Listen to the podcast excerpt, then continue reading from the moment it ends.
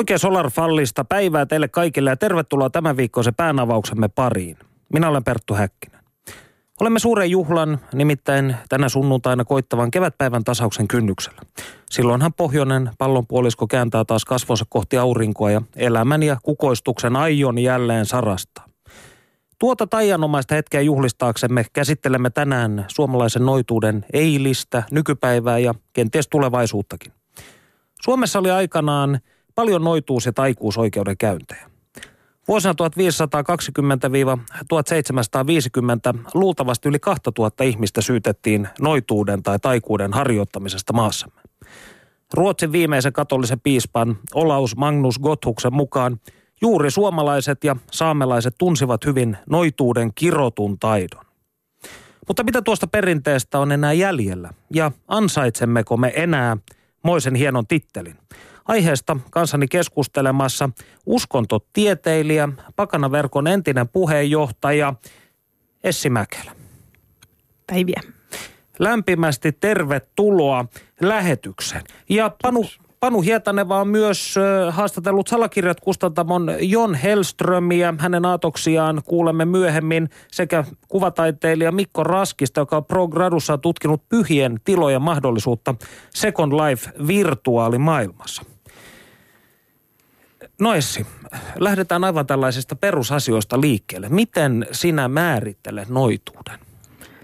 No noituudesta tietysti Suomessahan useasti puhutaan vikkalaisuudesta, mutta et sehän on vain yksi tämmöinen tietynlainen perinne, jonka ö, noudattajat saattavat kutsua itseään noidiksi. Ö, maailmalla erityisesti on ikään kuin suositumpaa käyttää sitä witch ja noita sanaa kuin mitä Suomessa on ollut, ollut tässä näin niin kuin minun edustamani noituuden piirissä, eli 70 vuoden jälkeen Suomeen tulleessa noituudessa, mutta tota, se niin kuin noituus ehkä öö, näin niin kuin yleisesti ottaen voisi pitää sisällään jonkunlaisen luonnonuskoisen maailmankuvan ja magian harjoitusta näin niin kuin hyvin typistetysti. Et sittenhän on tietysti monenlaista noituutta, että on yrttinoituutta, kaos, kaosnoituutta, on vaikka, voi olla vikka ja kaiken näköistä, mitä, millä tavalla sitä niin kuin magiaa sitten harjoitetaan. Mutta hyvin usein siellä on se jonkun näköinen niin kuin luonnon usko taustalla ja luonto ja elementit on siinä useasti hyvin keskeisiä. Eli ajatellaan, että universumi on jo, jossain määrin tällainen holistinen kokonaisuus, jota on mahdollista manipuloida oman tahtonsa kautta. Näin juuri voisi sanoa. No kun sinä edustat vikkalaisuutta, onko tämä oikea termi? Tai harjoitat vikkaa? No jossain määrin, että kyllä mä siis tosiaan aikanaan ainakin olin kutsunut itseäni vikkaksi, että nykyään sitten ennemmin, ennemmin diskordianistinen vikka tai noita ja näin. Termit tavallaan muuttuu, koska se on se semmoinen henkilökohtainen uskon polku, mikä on hyvin epämääräinen ja tittelit sitten ikään kuin menee sen mukaan, että mikä sillä hetkellä – puhuttaa, mutta vikkasta mä nyt on niin kuin mun pakana polkuni ikään kuin aloittanut aikanaan. Mainitsit, että vikkalaiset ajatukset saapuivat Suomeen 70-luvulla ja sen jälkeen. Niin mitä kautta ne tulivat maahamme? Öö, no silloin 70-luvulla se oli se semmoinen hmm, yhdistys, kun muistaakseni Friends of ISIS, ja nyt tällä ei viitata siihen islamilaiseen valtioon, vaan, vaan tosiaan egyptiläiseen jumalattareen. Se oli jumalatar tämmöinen uskoperinne, mikä tuli Briteistä, Briteistä sitten Suomeen. Mielikki and Hare oli semmoinen keskus, joka silloin Suomeen sitten perustettiin. Espooseen muistaakseni. Hyvin mahdollista. Mutta tota, joo. Tietysti kyllähän siinäkin sitten oli, sitäkin ennen oli ollut kaiken näköistä Suomen perinnettä ja näitä, sinäkin olet noituudesta Suomessa kirjoittanut omalla tavallasi, mutta tota, se toi ikään kuin tämän niin kuin – eurooppalaisen perinteen mun mielestä niin kuin näkyvämmin sitten Suomeen silloin. No monille ihmisille, joille noituus on joko jotain pääsiäiseen liittyvää tai muutoin täysin tuntematonta, niin heitä kenties kiinnostaisi se, että mitä noituuden harjoittaminen esimerkiksi sinulle käytännössä katsoen tarkoittaa? Miten sinä harjoitat noituutta? Mm, No siis jos tosiaan mietitään sitten magian harjoittamista, niin sehän useasti, no sitä voi juhlia just esimerkiksi kevätpäivän tasauksen aikaa ja, ja, ja on näitä vuoden kierron juhlia. juhlia ja täydenkuun juhlia, joita sitten monet mahdollisesti noudattavat, mutta että siihen sisältyy rituaaleja, mm, jonkunnäköisiä uhrauksia jumalille, hengille, niiden paikalle kutsumista ja sitten esitetään, esitetään joitain toiveita tai vaatimuksia, mitä esimerkiksi haluaa jonkun tavoitteen saavuttamiseksi. Öö, niin tosiaan se on, se on ehkä semmoinen niin kuin hyvin pitkälti tietyllä tavalla it, niin kuin mielen ohjelmointia, että on opeteltu tietynlainen kaava, joka sitten toteuttaa sen jonkun tavoitteen, mihinkä tavoitellaan. Eli se magia on semmoista nimenomaan, että tavoite on vaikka sanotaan nyt mahdollisimman mundääni tavoite kuin uusi työpaikka ja sitten tehdään joku näköinen rituaali. Esimerkiksi poltetaan vaikka kynttilää tai tiettyä jotain yrttiä ja keskitytään siihen tavoitteeseen. Eihän tässä niin ole mitään loogista semmoista jatkumaa siitä kynttilän polttamisesta siihen työpaikkaan ja edelleen pitää kuitenkin työpaikkaa hakea, mutta tavallaan se sitten Öö, aset, vahvistaa, vahvistaa omaa tahtoa juu. tai toiveita. Aivan, asentaa sen oman niin kuin alitajunnankin ehkä siihen tavoitteeseen sitten. Niin muistaakseni Ramsey Dukes kirjoitti sillä tavalla, että magiassa ei niinkään kyse ole kausaaliketjuista, vaan lähinnä tällaisista korrelaatioista. Että ajatellaan, että mahdollisesti tämä kynttilän sytyttäminen saattaa aiheuttaa sen näiden sanojen kanssa lausuttuna, että saan uuden työpaikan. Mm. Ja jos se toteutuu, niin sitä ei silloin ikään kuin lähdetä sen kummemmin analyseeraamaan, että johtuuko se nyt tästä, vaan ollaan tyytyväisiä ja ajatellaan, että se saattoi johtua siitä. Mm, ja tietysti itse Discordianistina tykkään kyseenalaistaa, jolloin sit sitä aina miettii, että huomaanko nyt vain ne kerrat, kun sitten mahdollisesti tekemäni ta- taika tai magia toimii ja sitten jätän huomiota ne, mitkä ei toimi. Mutta et, et, ne on sillä tavalla kuitenkin, se on ehkä semmoinen tapa, mihin on opetellut ja sitten se saattaa tuntua tuntua ikään kuin sanotaan kyllä semmoisena rohkaisuna. Esimerkiksi kun menee sinne työhaastatteluun sitten lopulta, että on, on semmoinen tietyllä tavalla keskittynyt olo siihen. Monet ihan ns-normaalit ihmiset saattaa, saattaa jollain tapaa niin kuin rauhoittua ja keskittyä ennen sitä varsinaista koitosta, mitä, mikä voi niin kuin yhtä hyvin olla tämmöinen maaginen toimenpide – niin, ja jossain tapauksessa sitä kutsutaan psykodraamaksi tai psykodraamallisiksi elementeiksi. No miten on historia-aikana länsimaisessa perinteessä eritoten on tavattu puhua alemmasta magiasta ja ylemmästä magiasta. Ylemmällä magialla kenties tarkoitettu jotain tällaista ö, henkiolentoihin ö, yhteyden saamista tai jotain vastaavaa, joka joko toisi tällaista pelastavaa tietoa tai jonkun yli inhimillisen tajunnan tilan, niin onko tällainen jako myös nykyisessä modernissa noituudessa millä tavalla tai magiassa keskeinen sinun mielestäsi? Mm, niin mitä se alempi magia tarkoitti siinä aikaisemmassa? No olisivatko ne sitten jollain tavalla sidoksissa näihin niin sanottuihin mundaaneihin asioihin? Niin. Tai siihen, että löydetäänkö aarteita merenpohjasta, kuten vanhoissa grimoireissa aina pyritään tekemään? Mm. No, en, en mä tiedä, mä ainakaan itse jotenkin äh, ajattele sitä eroa, koska tietysti äh, niin, no kyllähän se niin kuin tälleen sanottuna se, että hakee työpaikkaa ja tekee siihen jonkun, jonkun rituaalin, niin on sillä omalla tavallaan mundääniä ja sitten ikään kuin alempaa, mutta siinä kuitenkin ollaan todennäköisesti yhteydessä johonkin voimiin. Ja sitten tarkoitus on ikään kuin kehittää samalla niitä omia mahdollisesti henkisiä voimia, mitä siinä sitten käytetään, jolloin se on myös tämmöistä niin kuin itsen kehittämistä ja voimaantumista ja yhteydenottoa niin kuin, ympäristöön ja maailmaan kaikkeudessaan samaan aikaan, että et se niin kuin, Tämä on vähän ehkä samantyyppinen ajatus mahdollisesti kuin, niin kuin yliluonnollinen ylipäätään, mikä ehkä nykypakanoilla useimmiten ajatus on, että ei ole olemassa yliluonnollista, että on vaan semmoinen, semmoinen ö, osa luontoa, mitä ei vielä niin kuin ikään kuin pystytä tunnistamaan tieteen avulla. Tai Mihin luonnontiede ei ole vielä kliinisiä räpylöitään ö, iskenyt. Niin, tai on ehkä yrittänyt, mutta ei ole vielä onnistunut. No vikkalaisuushan syntyy 40-50-luvulla yhdistelmänä erilaisia esoteerisia käytänteitä, esimerkiksi animismia, kabbalismia ja telemaa.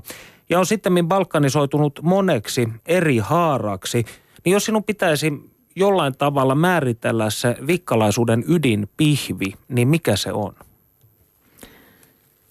Mm, no se tietysti se alkuperäinen vikkahan, kun se on, on sieltä Briteistä Gardnerin ja, ja tota, Doreen Valienten muun muassa muotoilemana ja sitten on tämä Alexandersin perinne, mitkä ehkä niin kuin nähdään semmoisina tra- isoimpina traditioina. Niin, Mikä oli niiden keskeinen mm, ero, jos voisit lähteä tästä? Keskeinen ero. No käsittääkseni sa, sa, Aleksandrialaisuudessa on enemmän ollut sitä semmoista niin kuin,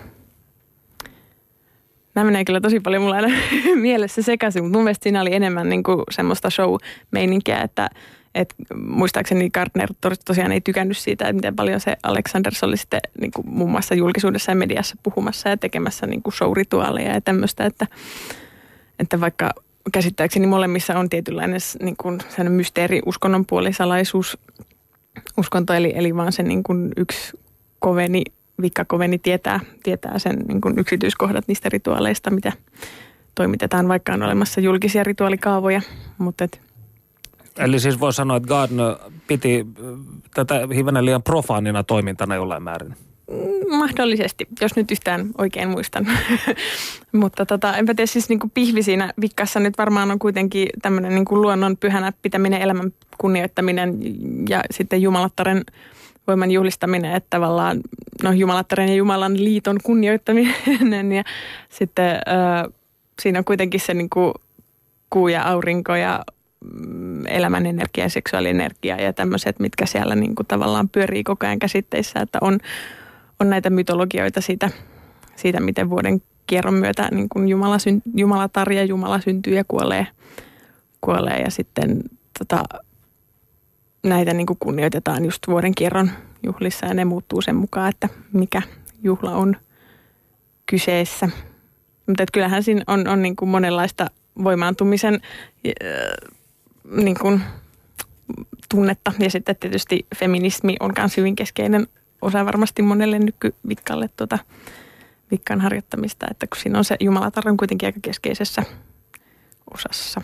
Niin tämä on mielenkiintoista, koska tällainen klassinen suomalainen noita, ainakin Marko Nenosen tutkimuksia, jos uskomme, niin oli mies, toisin kuin on tässä arkkityyppisesti ajateltu, niin sinä kun olet Pakanaverkon entinen puheenjohtaja, niin mikä teidän sukupuolijakaumanne oli?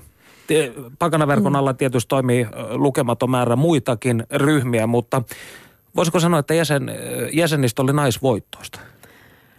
Mun käsittääkseni se on aika lailla 50-50. Et jos, jos on naisvoittosta, niin se on mun mielestä hyvin pieni, pieni enemmistö niin kuin, ehkä 60-50 suunnilleen. 60 niin, Miten näitä nyt nykäsen sanoen sanotaan 50-60. Mutta tota, mm, niin, ja siis tietysti sehän myös, kun se pitää sisällään kaiken maailman, niin kuin Suomen uskot, satanistit, asatrut ja vikkat ei ole siellä välttämättä edes enemmistössä, niin se ei tosiaan kerro niin kuin varsinaisesti edes vikkojen sukupuolijakaumasta. Mm. Mutta et, että, että tietysti se tyypillisesti se vikka mielletään hyvin naisvoittoiseksi uskonnoksi, mutta kyllä niitä miehiäkin siellä tuppaa aina tulemaan esiin, kun lähtee vähän kaivelemaan. No vikkalaisuudessa tai vikkassa jumaluudet voidaan periaatteessa valita mistä kulttuurista tahansa, eikö näin ole? Mm. Niin yhdistätkö sinä ö, vikkalaisuutesi kotimaisia tai Suomen uskoisia aineksia? No en, en varsinaisesti kyllä ole niin kuin noita just jumaluuksia ja henkiä välttämättä käyttänyt suomalaisesta perinteestä, mutta et aineksina sinänsä saatan esimerkiksi kalevalaista runoutta lausua niin kuin ihan spontaanisti oma, omia sanoja, mutta et, et, et, tota, se on ehkä semmoinen niin lähinnä, että mulla itselläni ei ole niinkään tai niin paljon jotenkin semmoista ö, halua liittää sitä niin kuin suomalaista perinnettä. Mutta kyllä se kalevalainen runousrytmi, kuitenkin se nelipolvinen troke tuppaa yleensä olemaan semmoinen hyvinkin toimiva rituaali lausunto, mitä käytän, jos, jos tosiaan teen. Mutta olen hyvin laiska nykyään tekemään minkä näköisiä rituaaleja, että, että sinänsä tämä menee hyvin vähän ehkä ajassa taaksepäin. No tunnetko sinä vikkoja, jotka käyttävät tällaisia Suomen uskoisia Mm, kyllä varmasti jonkun verran. Mulla tietysti kun, kun, kun, kun se niin kuin tuttu porukat, tutut porukat niin kuin ikään kuin mm, useasti määrittelevät itsensä ehkä sitten enemmän sen Suomen uskon kautta. Mutta niin, on, on mulla varmaan muutama tuttu, joka on Suomen uskonen vikka silleen omalla tavallaan, mutta enemmän tuntuu, että, että ollaan joko Suomen uskoisia tai vikkoja ja sitten tota, niin, että ne ei välttämättä yhdisty. Että sitten kun Suomen uskosta kokee, kokee mieluummin läheisekseen semmoiset erilaiset rituaalit, pikkarituaalit, ei välttämättä siinä vaiheessa lämmitä nämä, niin kuin, tämä mitä mä olen henkilökohtaisen suhteiden kautta jutellut ihmisten kanssa, mutta ihan varmasti on niitäkin, jotka käyttää niin kuin esimerkiksi vaikka tapiotarta ja tapiota, jos näin niin kuin yksinkertaisesti mainitaan, niin niissä rituaaleissaan. Mutta sitten just jotain kaos vaihtoehtoja on myös tullut vastaan ja näin, että sitten on muumipeikkoja ja niiskuneita, jotka on myös tietyllä tapaa Suomen suomalaisia asioita, niin näitä voidaan käyttää rituaaleissa, mutta se ei ole sit sitä niin kuin Suomen uskoa varsinaisesti. Niin, tai ainakaan siinä klassisessa mielessä. Mm. No, Suomen uskossa tai tällaisessa vanha suomalaisessa loitsutaidossa, niin siellähän oli – jossa jaettiin aluksi tällaiseen tietoperäiseen ja käytännölliseen taikauskoon, kuten Portaan joskus veisteli 1700-luvun lopulla. Ja sitten oli tällaista hyvää tarkoittavaa magiaa tai noituutta, sitten tällaista pahaa noitumusta, johon liittyvät puskut ja kiroukset ja loitsut ja tämän tyyppiset. Niin ähm, oli ikään kuin hyvää ja pahaa tekevää luokkaa niin vikkaassa käsittääkseni on mahdotonta heittomerkeissä tehdä kirouksia. Miksi ihmeessä? Mm, no toi varmaan, siinä on ehkä kaksi semmoista pointtia, mihinkä tämä mahdottomuus mahdollisesti viittaa. Eli, eli tosiaan muun muassa siihen, että vikkassa tämmöistä niin kuin äärimmäistä hyvää, äärimmäistä pahaa ei niinkään ole, että vähän niin kuin luonnonvoimat ei ole joko hyvää tai pahaa, vaan että siellä on niin kuin Äh, no jos ei nyt muuta, niin näkökulmaero ainakin olemassa. Mutta sitten tietysti vikkan näissä niin kuin moraalisäännöksissä vikkan redessä esimerkiksi sanotaan, että tee mitä tahdot, kunhan se ei vahingoita ketään, jolloin voitaisiin ajatella, että, että, näin että niin kuin mitään niin sanotusti pahaa ei sitten tehdä. Että kyllähän sitä niin kuin voi tehdä ihan mitä tahansa, tahansa voi tehdä, mutta et ei sitä kyllä hyvällä katsota, että ihan, ihan yhtä huonosti vikka yhteisössä katsotaan ihmistä, joka tarkoituksella pyrkii vahingoittamaan toista kuin, niin kuin missä tahansa muussa yhteisössä. Että se ei tosiaan miten, millään tavalla niin kuin kuulu siihen. Mutta myös, myös... Eli jos alkaa hankkimaan ö, kenkulan naapurille sydänkohtausta esimerkiksi, niin se tuomitaan yhteisössä tällaiset pyrkimykset? Näin voisi sanoa näin niin kuin tällaisella typistetyllä otoksella tuosta tietystä tilanteesta, mutta kyllä, kyllä tota, siitä on ollut keskustelu just, että voi, tarvitseeko edes niin kuin jakaa ikään kuin valkoisen ja mustaan makia ja mitä on se niin kuin välimaasto siinä, että jos pyrkii estämään jotain ihmistä tekemästä jotain, mitä hän itse aikoo tehdä, niin onko se hyvä vai paha. Ja näin, että tietysti sydänkohtauksen aiheuttaminen, että en tähän hätään keksiä, että millä tavalla se olisi hyvä, mutta, mutta joo. Eli harmaata magiaa. Ja nyt hypähdys arkaisesta virtuaaliseen. Millaista on hengellisyys virtuaalimaailmassa? Voivatko vaikkapa muslimit tehdä pyhiinvaelluksen virtuaalimaailmassa ja ovatko virtuaalimaailman pyhät paikat vikkoille yhtä pyhiä kuin reaalimaailman vastaavat?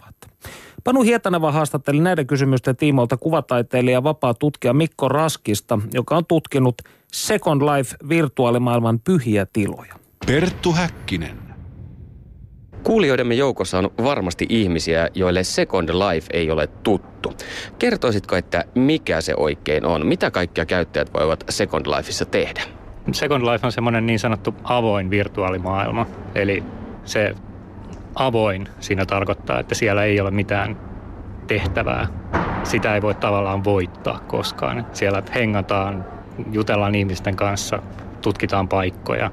No se, että Second Life on ei-pelillinen maailma, niin mahdollistaa myös aika pitkälle sen, että käyttäjät luovat sinne kaiken sisällön itse. Eli se on vähän niin kuin sellainen hiekkalaatikkotyyppinen paikka, jossa voi ottaa jonkun digitaalisen kuution ja ruveta siitä rakentamaan erilaisia muotoja ja vaikka puita tai rakennuksia tai koruja tai vaatteita tai mitä tahansa. Ja se, mikä Second Lifeista tekee jännittävän tässä suhteessa on se, että sen käyttäjäehdoissa kaikki, kaikki, mitä käyttäjä siellä tekee, niin se saa siihen omat tekijänoikeudet.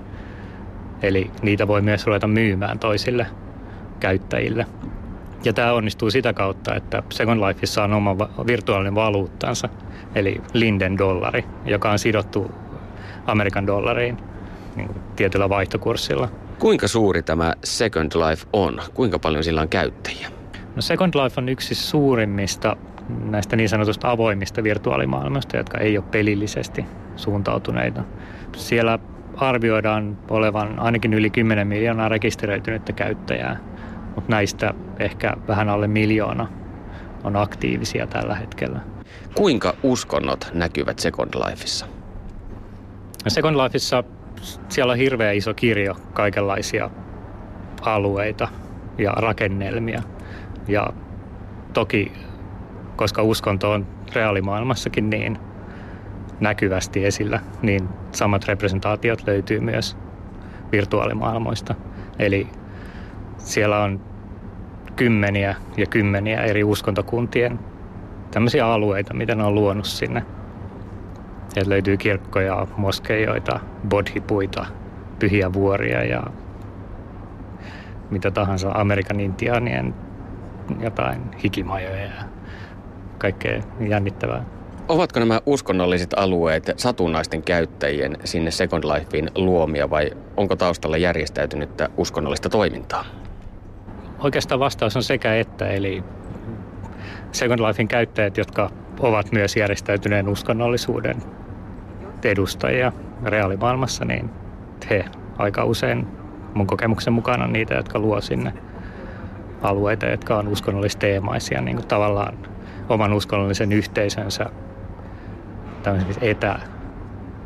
etäoksaksi tai tämmöiseksi niin kuin. Löytyykö Second Lifeista uskonnollisia ryhmiä, jotka ovat läsnä ainoastaan siellä, virtuaalisessa maailmassa? No omissa tutkimuksissani en näitä kokenut, mutta aiemmat tutkimukset, joita luin, niin kertovat, että esimerkiksi semmoinen ryhmä kuin Avatarians on joskus Second Lifein alkuaikoina perustettu sinne, joka on ilmeisesti ollut täysin natiivisille virtuaalimaailmalle. Millaisia nämä Second Lifein uskonnolliset yhteisöt ovat rakenteeltaan? Toimivatko ne samalla tavalla kuin uskonnolliset ryhmät täällä maan päällä? Eli niissä on pappi tai joku muu johtaja, joka ikään kuin koordinoi toimintaa ja määrittelee opinkappaleita? No se riippuu aika pitkälle siitä, että mikä uskonnollinen ryhmä on kyseessä.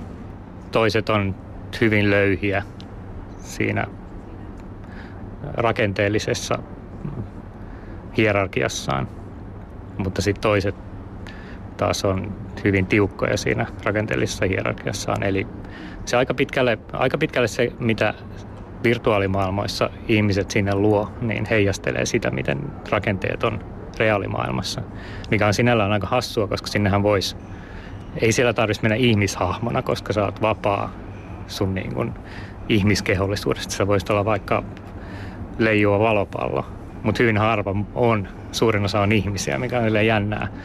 Mutta sama mekanismi niin kuin toimii myös tässä papisto-tyyppisessä hierarkiarakenteessa, eli se mikä meillä on täällä reaalimaailmassa, niin kopioituu sinne aika hyvin.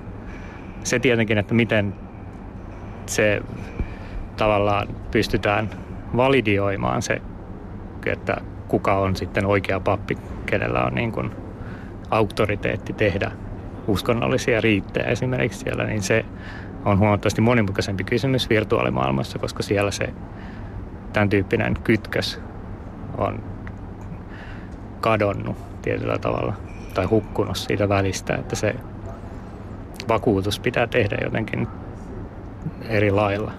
Progradussasi tutkit pyhiä paikkoja Second Lifeissa, mutta mitä pyhällä tässä yhteydessä tarkoitetaan?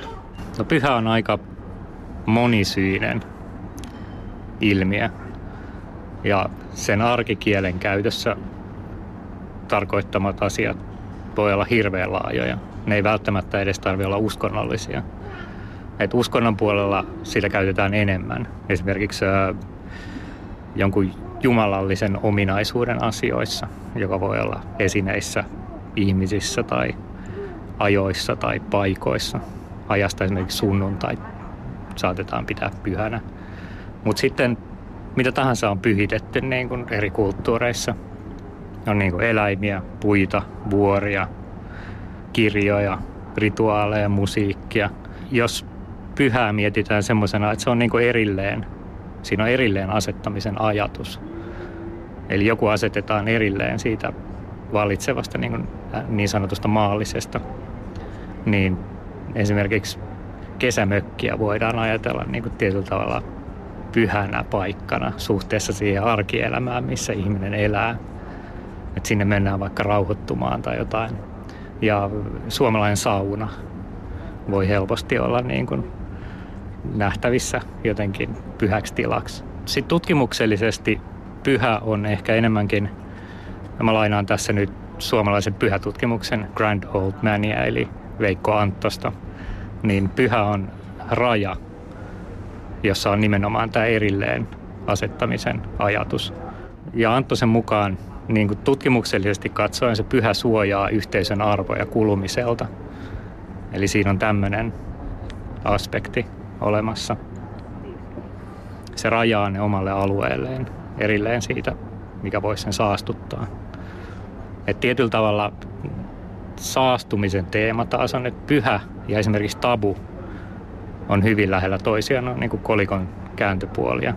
Että pyhä pyrkii säilyttämään sen puhtaan, sen tietyn pyhän jutun, mutta tabu on taas semmoinen, joka pyrkii eristämään sen likasen erilleen siitä muusta, että se ei saastuttaisi sitä. Pyhä on tietyllä tavalla niin kuin ihmiselle tunne siitä, että se herättää jonkun niin kuin järisyttävän tai ylimaallisen tunteen jossain asiassa. Eli siinä mielessä se voidaan irrottaa myös niin kuin uskonnollisuudesta helposti. Esimerkiksi Mona Liisan näkeminen jossain Louvressa saattaa jollekin ihmiselle olla pyhä kokemus. Sitten tulee pyhä objekti sen niin kuin vaikuttavuuden kautta. Perttu Häkkinen. Islamin mukaan jokaisen kynnelle kykenevän muslimin tulisi suorittaa pyhinvaellus Mekkaan. Kuinka tarkasti Second Lifein pyhinvaellus muistuttaa tätä oikean elämän pyhinvaellusta? Eli Second Lifeissa on myös, silloin kun mä tein tätä tutkimusta, niin siellä oli semmoinen alue, jossa muslimit pystyy harjoittelemaan pyhinvaellusta, eli hajin suorittamista.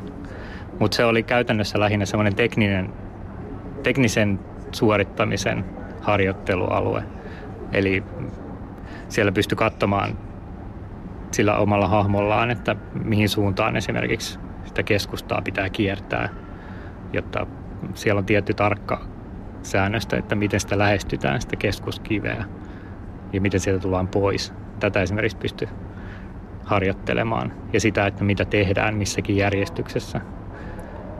Mutta siellä ei järjestetty ainakaan, mitä mä näin, niin mitään semmoisia isompia niin sanottuja pyhiinvaelluksia, eli että sieltä tulisi iso ryhmä muslimeja, jotka sitten yhdessä tekisivät sen jutun, vaan se oli enemmän semmoista kuivaharjoittelua.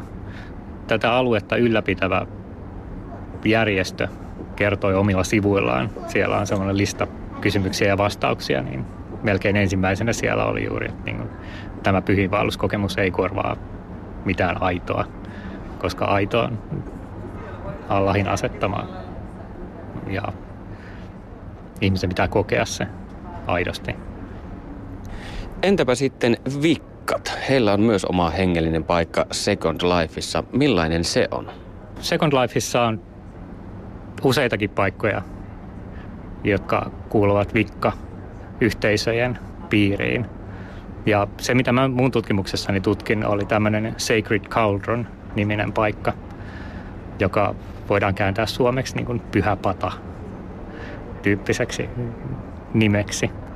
Ja se on eräänlainen virtuaalinen vikka-yliopisto, eli siellä jaetaan tietoa vikkojen kesken niin kuin rituaaleista ja kaikesta. Siellä on omat professorit, jotka opettaa. Ja tällä on joku kytkös reaalimaailman vikkalaiseen yhteisöön, joka on nimeltään Aquarian Tabernacle Church, joka sijaitsee USAn Washingtonin osavaltiossa. Ja tätä kautta ilmeisesti heillä on jonkinmoinen myös virallinen status tällä heidän opetukselleen. Millaisia hengellisiä harjoitteita vikkat tekivät täällä pyhällä paikallaan? Vikka-alueella esimerkiksi päivittäiset kokoontumiset, tämmöiset devotional, joita he kutsuvat devotionals nimisiksi tapaamisiksi, niin siellä kokoonnutaan yhteen ja tilaisuus avataan jonkinlaisella jumaluuden, jumalattaren tuomisella siihen mukaan rituaalisen rukouksen tai jonkun tämmöisen kautta, jonka jälkeen jokainen, jokaisella on mahdollisuus kertoa esimerkiksi, että mitä heidän elämässään tällä hetkellä on hyvää. Tietynlainen niin kuin sellainen oman elämän arvostuksen tuominen esiin. Ja se jaetaan sen ryhmän kesken. Vikka-alueella on myös tietenkin rituaaleja, joita siellä järjestetään näiden päivittäisten tapahtumien lisäksi, koska vikkoilla on luontoon sidottuja monia kevätpäivän tasauksia, seisauksia, kuun eri vaiheita ja kaikki tämmöisiä, niin niissä, on, niissä järjestetään myös Second Lifeissa tällä vikka-alueella rituaaleja, jotka on hieman erilaisia kuin tämä päivittäinen kiitollisuuden osoittaminen omasta elämästään esimerkiksi. Entäpä sitten käyttäjien kokemus? Kokivatko he tämän paikan pyhäksi? Itse asiassa vikkojen parissa käsitys pyhästä on jotenkin helpompi liittää virtuaalimaailmoihin kuin mitä esimerkiksi islamissa oli. Koska vikkoille pyhyys on enemmän kaikkialla oleva ilmiö. Ja tätä kautta esimerkiksi eräs haastateltava sanoi, että on hirveän suurimmalle osalle ihmisistä on vielä hieman vaikea käsittää, että pyhyys voi sijaita yhtä hyvin elektroneissa ja virtapiireissä kuin jossain maapallon pyhissä paikoissa tai leylinjoissa, jotka kulkee esimerkiksi ainakin pyhien paikkojen välillä. Tästä mieleeni tulikin kiehtova ristiriita, koska vikkoillehan yhteys luontoon on hyvin tärkeä. Kuinka tämä asia sitten hoidetaan internetin ihmeellisessä maailmassa? No, toi on hyvä kysymys ja erittäin vaikea siinä mielessä, että just tämä luontoyhteys on selvästikin pitänyt rakentaa esimerkiksi elektronien, virtapiirien ja niin melkein hiukkasfysiikan kautta jotta sinne päästään niin kuin se pyhyyden linkki reaalimaailmaan tulee. Mutta samalla lailla luonto voidaan, elektronit voidaan nähdä niin kuin ehkä luonto komponenttina. Ja jos niistä rakentuu jokin virtuaalinen asia, niin se ehkä esimerkiksi vikka-alueella on hirveän paljon luontoa, siis puita. Siellä on vuoria, siellä on vesiputous, paljon vettä. Ja siellä jopa lentelee jotain kotkia ilmassa. Joten tätä kautta ehkä symbolien kautta se luontoyhteys yritetään tuoda virtuaalimaailmaan. Entäpä sitten kristitty ryhmä eli anglikaaninen kirkko, johon niin ikään perehdyit tutkimuksessasi. Millaista heidän toimintansa on Second Lifeissa? No ang- anglikaanisen kirkon toiminta tällä alueella, mitä mä tutkin, oli aika pitkälle semmoista, oli aika pitkälle rukoustyyppistä. Eli siellä kokoonnuttiin rukouksiin, Jumalan palveluksiin, hyvin paljon samalla lailla kuin mitä reaalimaailmassakin tehdään. Ja siinä oli rakennettu katedraalimainen sellainen kirkko, rakennus, jossa nämä tapahtui. Sakramentit oli mielenkiintoinen siinä mielessä, että se oli ainoa asia, jota anglikaanisen kirkon edustajat ehdottomasti sanovat, että ei pysty suorittamaan virtuaalimaailmassa. Ja syy tähän oli se, että heidän mielestään sakramentit, ehtoollinen ja kaste, ne vaatii semmoisen fyysisyyden tason, jota virtuaalisesti ei voida saavuttaa. Esimerkiksi kasteessa vesi tai ehtoollisessa leipä. Ja myös se ihmiskehon vuorovaikutus niin kuin Jeesuksen ruumiin kanssa. Että tätä elementtiä ei heidän mielestään pystynyt siirtämään virtuaalimaailmaan, vaikka se tila itsessään voitiin nähdä pyhänä. Mutta sakramentit oli tietynlainen rajanveto tässä suhteessa. Perttu Häkkinen. Ja näin siis Panu Hietaneva sekä kuvataiteilija vapaa tutkija Mikko Raskinen. Studios Perttu Häkkinen ja Essi Mäkelä keskustelemme suomalaisesta noituudesta sekä siihen sitoutuvista aatehistoriallisista kommervenkeistä. Jos teillä on jotain kysyttävää tai kommentoitavaa, tehkää se huutolaatikossa. Osoite on vanha tuttu www.yle.fi kautta puhe. Essi, sinä olet Pakanaverkon entinen puheenjohtaja, niin mikä Pakanaverkko oikein on ja paljonko siihen kuuluu ihmisiä? No Pakanaverkkohan on siis tosiaan pakana-uskontoja harjoittavien ihmisten niin, tai harjoittavia ihmisiä yhdistävä yhdistys ja tietysti ajaa myös uskonnollista tasa-arvoa, että on tarkoitus ottaa myös sitten kantaa niin kuin media-asioihin. Ja, ja perinteitä pakanaverkkoon kuuluu muun muassa asatruvikka, suomennusko, diskordianismi, satanismi niin edelleen, niin edelleen. Mitähän siellä olisi jäseniä tällä hetkellä? Taitaa olla siinä vähän vajaa sadassa, että se on vähän yli ja alisadan poukkoillut varsinaista jäsenten määrä, mutta Facebook-ryhmässä on reippaasti yli tuhat jäsentä ja sillä tavalla niin kuin aktiivisina miiteissä ja leireillä esimerkiksi käy, käy sitten huomattavasti niin kuin myös muita ihmisiä, jotka ei varsinaisesti yhdistys, yhdistykseen kuulu. Mutta siinä on niin kuin yksilöiden tapa verkostoitua ja sitten löytää näitä niin kuin samoin, samoin ajattelevia ihmisiä. Pakanaverkon alta ja sen yhteydestä löytyy jos jonkinlaista esoterista liikettä, kuten mainitsitkin. Telemaa, kaos, magia, asatrua, vikkaa, satanismia, rekonstruktionalistista pakanuutta ja jopa hellenististä polyteismia. Mitkä ovat leimallisesti suomalaisia juttuja, joihin teidän kattojärjestössänne voi törmätä? No tietysti leimallisin on Suomen usko.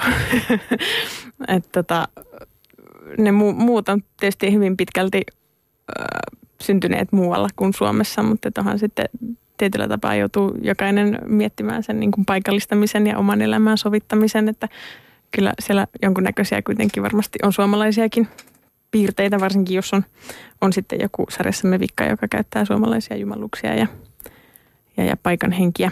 Mutta se Suomen usko nyt on varmaan tämä niin selkein suomalainen perinne. Kyllä, ja heitähän olemmekin tässä ohjelmassa muistaakseni kaksi vuotta sitten talvella kuulleet, kun kävimme Turussa tutustumisretkellä. No jo kuningas Kusta Adolfi väitettiin pitäneen suomalaista hovinoitaa, niin onko sinun mielestäsi suomalaisten maine noitakansana perusteltu vai silkkaa historiallista liioittelua? Niin, no, kyllähän niitä on edelleen Suomessa hyvinkin paljon ihmisiä, joilla on jonkunnäköisiä, jotka kokee, että on, on jonkunnäköisiä niin kuin psyykkisiä kykyjä. Just oli Mullin sivuilla 60 psyykkisen näkijän työilmoitus, että kyllä niitä Suomessa on monenlaisissa perinteissä, että se, että mieltääkö itseensä sitten just esimerkiksi pakanaksi, niin on sitten toinen juttu tai saati noidaksi. Että se noita sanana tietysti on ehkä vähän niin sanotusti huonossa huudossa Suomessa, minkä takia sitten meillä mahdollisesti on toi vikkalaisuus sitten jäänyt semmoiseksi ikään kuin synonyymiksi noituuden kanssa. Mutta tota, niin, se on, kyllä noita on niin kuin noitia ollut, noita noitia on ollut kaiken maailman, kaiken maailman niin kuin ennustaja, eukkoja ja tietäjä tyyppejä ympäri maata, ainakin huhujen mukaan.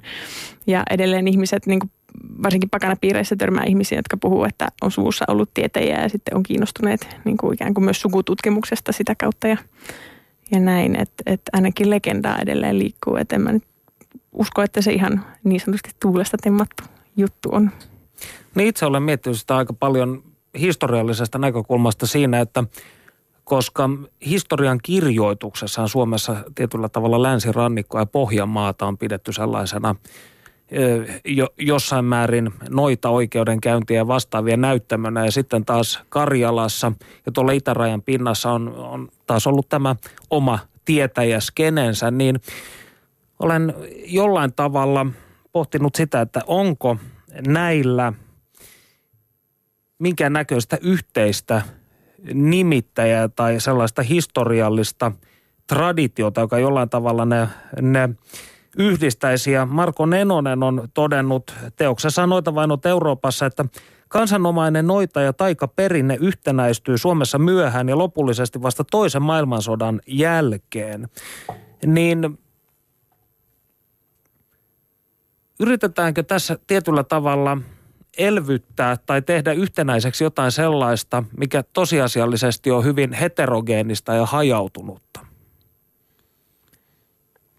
Niin yritetäänkö? Missä me yritetään tässä radio-ohjelmassa ehkä tehdäänkin hyvin yksi, yksi oikeiseksi hyvinkin laajaa ilmiötä, että et mä en, mä en Meillä ihan... on 56 minuuttia aikaa, älä unohda sitä. Aivan, mutta tota, ei se siis nykynoidat on ihan, ihan varmasti yhtä lailla moni, moninaisia. Että tavallaan en ole niin tarkkaan perehtynyt noihin niin kuin ikään kuin vanhoihin noituuden muotoihin ja se, että mikä sitten on ikään kuin jonkun asian ydin on näin niin kuin varsinkin uskontotieteilijälle, joka, jotka ei ole uskontotieteilijätkään vielä päättäneet, että mikä se uskonnon määritelmä on, mm, niin on silleen aika Tai magian. Mm, mm. Mutta tota, onhan niitä tietysti samanlaisia päämääriä useasti, että saat, joku noita saattaa esimerkiksi halutaan noiden palveluksia käyttää jonkun, jonkun oman tulevaisuuden tai avio-onnen ennustamiseen taikoja tehdään, tehdään siinä niin kuin toivossa, että saataisiin yhteys kuolleisiin tai tämmöisiä, että onhan niitä niin kuin samantyyppisiä tavoitteita, mutta metodit on sitten hyvinkin monipuolista ainakin mun näkökulmasta. Varmasti. Joskus olisi vain näitä asioita tulee pohdittua, että ovatko ruotsalaiset jossain määrin huonompaa noita kansaa kuin esimerkiksi me itäruotsalaiset tai entäpä eteläiset Viron veljemme, ovatko he jollain ikään kuin määriteltävällä tavalla vähäisempää noita kanssa. Tämä on sellainen asia, joka minua vain yksinkertaisesti vaivaa. En oikeastaan edes tiedä minkä takia. No, oli suomalaisten noituus hyperbola tai ei, niin ainakin kiinnostus kansanperinnettä kohtaan on viime vuosina ollut väkevässä kasvussa. Siitä yhtenä indikaattorina toimii kotimaisen salakirjat kustantamon menestys. Nyt yhtiön sikariporras Jon Hellström kertoo Panu Hietanevan haastattelussa, mikä nykykansalaista kiehtoo noituudessa ja mystiikassa. Perttu Häkkinen.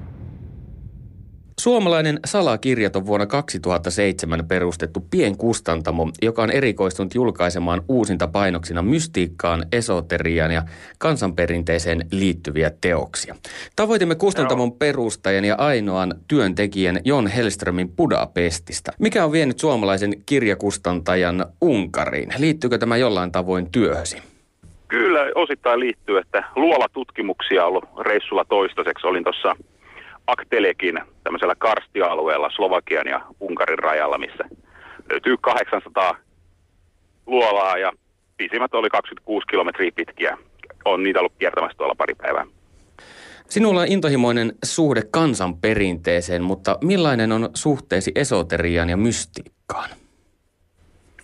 Oh, kiinnostus on sekä, sekä tämmöiset kulttuurihistorialliset kanssa ihan käytännön, käytännön puolella, että on kiinnostunut erilaisista henkisistä harjoituksista ja no viime aikoina esimerkiksi ihan meditaatio- ja selkouniharjoituksia tänä talven kanssa ja av- avantouintia harrastanut.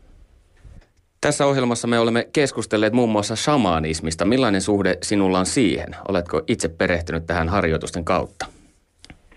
Kyllä, kyllä jonkun verran, että etenkin on kiinnostunut tämmöisistä luonnon pyhistä paikoista ja niillä vierailusta ja ja myös niiden yhdistämistä erilaisiin henkisiin harjoituksiin. Toissa vuonna olin, kävin Japanissa, siellä vierailemassa kolmella pyhällä vuorella. Etenkin Koja Kojasan oli hyvin mielenkiintoinen, se on tämmöinen 800 vuotta vanha buddhalaisten pyhävuori, missä on suunnattu vanha hautausmaa ja paljon temppelejä ja luostareja. Oletko itse kokenut jonkinlaisia mystisiä kokemuksia näillä pyhillä paikoilla? No kyllä, kyllä niistä tuntuu jonkunlainen vaikutus oleva, oleva ihmismieleen, että ei, ei nyt suoraan mitään yliluonnollisia kokemuksia, mutta just jos etenkin näitä henkisiä harjoituksia suorittaa noissa paikoissa, niin kyllä se tuntuu, tuntuu mielekkäämältä kuin kerrostalolähiössä. Palataan nyt siis ajassa taaksepäin, eli hetkeen, jolloin perustit salakirjat. Miksi päätit ryhtyä tällaiseen bisnekseen? Joo, perustin salakirjat 2007 ja sitä ennen oli muutaman vuoden ollut antikvariattikauppiaana. Ja sitä kautta sitten oli, tut, oli tullut tutuksi, että mitä kaikkea olisi tullut julkaistu tuossa etenkin sada, sada vuotta sitten. Ja kanssa toi historia ja kansanperinteen ala, mikä nyt itse kiinnostaa, niin oli myös kerännyt aihepiirin kirjallisuutta. Ja sitten monet näistä aihepiirin tosi loistavista teoksista, niin niistä ei ollut muita painoksia kuin silloin sadan vuoden takana ja saattoivat olla maksaa satoja euroja alta äärimmäisen harvinaisia, niin aloin siitä sitten tekemään uusista painoksia näistä vanhoista teoksista. Salakirjoilla on Facebookissa enemmän tykkäjiä kuin likekustannuksella Otavalla tai Tammella. Näkyykö tämä Facebook-suosio myös kirjojen myyntimäärissä? Kyllä, meillä etenkin tämä, tämä meidän oman verkkokaupan kautta tuleva netin suoramyynti, niin se on, se on kasvanut viime vuosin suureksi, että kirja, kirjakauppoihin on vähän vaikeampi sit saada näkyvyyttä, mutta, mutta juuri tämä suoramyynti ja Facebookin etuja on just se, että voidaan olla suoraan, suoraan asiakkaiden kanssa ja kanssa esimerkiksi kirjojen tekovaiheessa aina päivitys- ja väliaikatietoja sinne, niin ihmiset näyttää olevan kiinnostuneen seuraamaan tapahtumia. Kuinka suuria painoksia sinä yleensä otat kirjoista? Y- yleisemmin tuhannen tai kahden tuhannen kappaleen painoksia. Mikä on salakirjojen myydyin teos tähän mennessä? No ihan yksittäiset nimikkeistä, niin varmaan musta raamattu, kun se nimi on, nimi on sen verran tunnettu ja kiinnostaa ihmisiä, mutta sitten suurin, suurin tavallaan tämmöinen aihepiiri on tämä suomalainen mytologia. Et siitä ollaan julkaistu Suomen kanssa muinaisia loitsurunoja ja Suomen pakanallinen Jumalan palvelus ja runojen uskontoja. Et, niin se on varmaan se kokonaisuus, missä on niin kuin eniten, eniten myydään kirjoja. Mikä voisi olla sellaista tämän päivän kansanperinnettä, jota salakirjat julkaisee tulevaisuudessa? No esimerkiksi, mitä on nyt tässä jonkun verran tutkinut, on tämä itse-taiteilijat ja itse-rakentaminen. Että esimerkiksi kaustisilla oleva tämä Pauenne, tämä kalevalainen tämmöinen muinaisenkinen rakennus, niin on mielestäni todella vaikuttava. Ja näitä samanlaisia kohteita löytyy taas maailmallakin, niin saattaa olla. Ja, ja aika paljon keskeeräisiä rakennusprojekteja kanssa, niin että ehkä, ehkä se tulee, saattaa olla vaikka parikymmenen vuoden päästä, niin aihepiiri, mikä ihmisiä kiinnostaa. Mistä luulet salakirjojen suosion johtuvan? Näkyykö siinä uuspakanuuden suosion kasvu? Kyllä, se on varmasti osa, osa samaa ilmiötä että meilläkin kirjosta ydinalue on juuri tätä uuspakanuuden aluetta. Niin. Uskotko, että tämä kiinnostus kansanperinteeseen ja esoteria on jollain tavoin pysyvä ilmiö? Kyllä uskoisin, että ajattelen just, että kun nykykulttuuri on 90 prosenttisesti globaalia ja aika tämmöistä neofiilistä, niin sitten vastavuoroisesti ihmisiä kiinnostaa, kiinnostaa myös omat, omat perinteet ja tämmöinen vanhempi vanhemman ajan tapahtumat. Myykö salakirjat teoksia myös ulkomaille? Ollaanko siellä kiinnostuneita suomalaista kansanperinteistä? Kyllä joo, meillä on kansainvälistä myyntiä myös, että etenkin tämä meidän la- lautanauha-kirjat, mitä ollaan julkaistu, niin niissä on tiivis kansainvälinen harrastajaporukka, niin sitä. Sitten myös suomalaisten loitsurnojen käännöstä myydään maailmalla aika, aika runsaasti. Että sielläkin yllättävän paljon on ollut kiinnostusta suomalaisperinnettä kohtaan. Nimikä Magic Songs of the Finns on tämän Lönnruutin toimittaman Suomen kanssa muista, muinaisten loitsurunojen käännös. Ja sitten tässä meidän painoksessa niin on käytetty Akseli Kallen Kallelan Kalevala-kuvituksen puupiirroksia. Niin etenkin sitä, sitä ihmiset on maailmalla kiinnostuneita. Eli samanlainen kansallisromantiikka, joka tänä päivänäkin puuttelee suomalaista, niin kelpaa myös maailmalle. Kyllä joo, joo maailmallakin, maailmallakin kiinnostusta löytyy. Perttu Häkkinen. Mikä mielestäsi tässä suomalaisessa kansanperinteessä on jollain tavoin oma leimaista, jotain sellaista, mikä sinua siinä kiehtoo? Joo, kyllähän toi maailman, maailman suurin kansanrunouden arkistus löytyy Suomesta. Ja se on ollut, etenkin Suomessa loitsuperinne on ollut valtavan rikasta. Ja et kyllä se on ainutlaatuinen ilmiö ja ehkä vähän turha vähän hyödynnetty nykyisin, että me, mekin halutaan tuoda enemmän esille sitä perinnettä. Usein kuulee sanottavan, että Suomella on maine noita maana. Mitä olet mieltä, pitääkö tämä paikkansa? No kyllä, se osittain on, on perusteltua, että Suomessa tämä tämmöinen maagillinen perinne on kuitenkin säilynyt selkeästi pidempään kuin muualla Euroopassa esimerkiksi. Ovatko hartaat kristityt paheksuneet kustantamosi toimintaa? Olettehan julkaisseet jo tuon aiemmin mainitun mustan raamatun, joka saattaa joillekin ihmisille olla hieman liikaa. Välillä jossain tapahtumissa on tullut jotain paheksuntaa, mutta aika, aika vähän kuitenkin. Ja useimmiten kritiikki tulee henkilöiltä, jotka ei ole edes lukenut tai avannut koko kirjaa. Että siinä enemmänkin katsotaan vaan kirjan, kirjan nimeä ja kantta ja tehdään siitä omat johtopäätökset. Perttu Häkkinen. Näin siis salakirjat kustantamon Jon Hellström, Panu Hietanevan haastattelussa. Studiossa Perttu Häkkinen Essi Mäkelä keskustelemme suomalaisesta noituudesta ja siihen liittyvistä erinäköisistä asioista. Kommentoikaa tai kysykää huutolaatikossa osoitteessa www.yle.fi kautta puhe. Essi, Pakanaverkon sivuilla sanotaan näin. Kohdassa, jossa puhutaan rekonstruktionalistisesta pakanuudesta – Historian monimutkaisuuksien parempi tiedostaminen on tuottanut pakanoiden parissa kaksi vastausta. Postmodernin eklektisyyden ja perinteisiin pohjautuvan rekonstruktionalismin. Toisaalla on siis nähtävissä kaosmagien ja kybershamanismin suuntausta, jotka omaksuvat nykyteknologia ja fysiikan uusien ideoiden nousua. Toisaalta löydämme kutsumusta palata takaisin pakanallisten esivanhempiemme autenttisiin perinteisiin. Mitä me silti oikein pyrimmekään rakentamaan uudelleen? Tämä kysymyksen asettelu minuakin kiinnostaa. Onko noituu Suomessa keväällä 2016 vain pelkkä anakronismi vai onko sinun mielestäsi mahdollista elvyttää jokin kadotettu perinne? No, äh, niin. Tämä on toi niin kuin, tavallaan perinne, joka, joka ei ole ikinä ollut niin jotenkin – yhtenäinen tai ikään kuin elvytettävissä. Että siellä on niin kuin rippeitä on, on, on säilynyt just jossain kansan runoudessa ja, ja muuten perinteessä, joita sitten voi hyödyntää. Kaikki kuitenkin eletään tässä nykyajassa, niin se joka tapauksessa jollain tavalla konvertoituu sitten meille, että, että tota...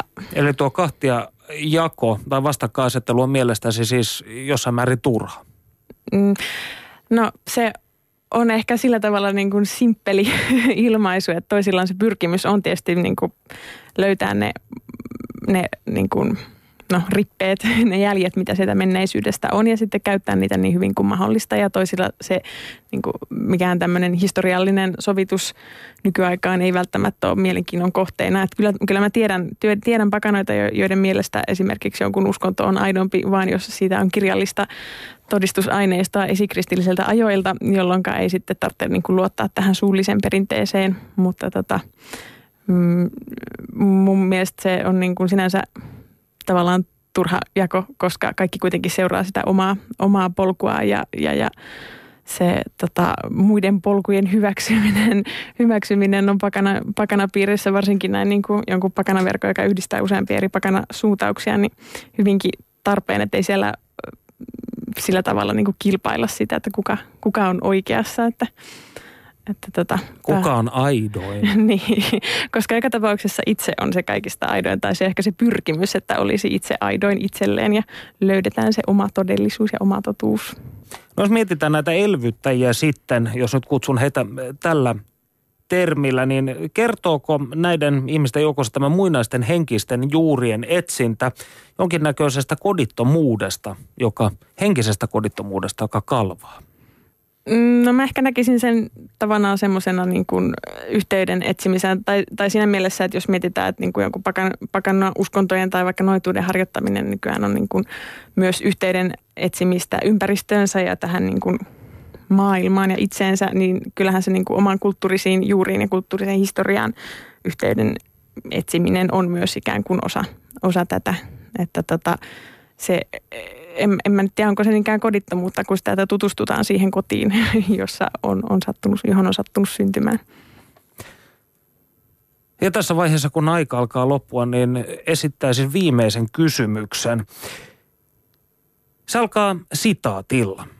Taikausko kaikista puutteistaan huolimatta oli aikoinaan luonnon ihmiselle hänen elämän taistelussaan varsin tärkeä, melkeinpä välttämätönkin vajavaisesti kehittyneiden henkisten kykyjen korvike.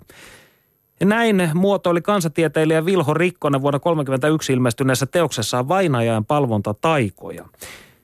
Niin uskotko, että tällaiselle valistuksen tai valistuksen jälkeisessä rationalistisessa, rationalistis materialistisessa kulttuurissa kasvaneelle ihmiselle noituuden harjoittamisesta voi olla jotain hyötyä? Varmasti moni näin uskoo, koska sitä harjoittaa. Että totta kai, totta kai se niin kuin, tulee useimmin tarpeesta tämmöisen tietynlaisen niin kuin uskonnollisuuden tavoittelu. Että toi lainaus on sinänsä huvittava, koska se on 30-luvulla ja kyseessä on hyvin mahdollisesti kristityn lausunto ja nykyään sitten varsinkin tämmöinen ateistinen asenne kristitty, kristinuskoon on se, että se on sitten satuilua ja taikauskoa ja tavallaan se... Elämäntaistelussa, mm. mitä tämä nyt mainittekaan, niin anteeksi jatka vaan. Niin ei ylipäätään, että se on niin kuin aikansa lapsia ollaan tietysti kaikki, että, että tota just, no tämä nyt tietysti palaa jollain tavalla siihen niin kuin yliluonnollisen käsitteeseen, että mikä on nyt yliluonnollista, ei varsinaisesti välttämättä tulevaisuudessa ole. Eli tarkoitan nyt yliluonnollisella sitä, että luonnontiede ei sitä vielä tunnista. Mutta, mutta monella tuntuu olevan tosiaan tarve, tarve jollain tavalla löytää se yhteys siihen maailmaan ja luonnolliseen maailmaan, missä eletään. Lämmin kiitos Essi.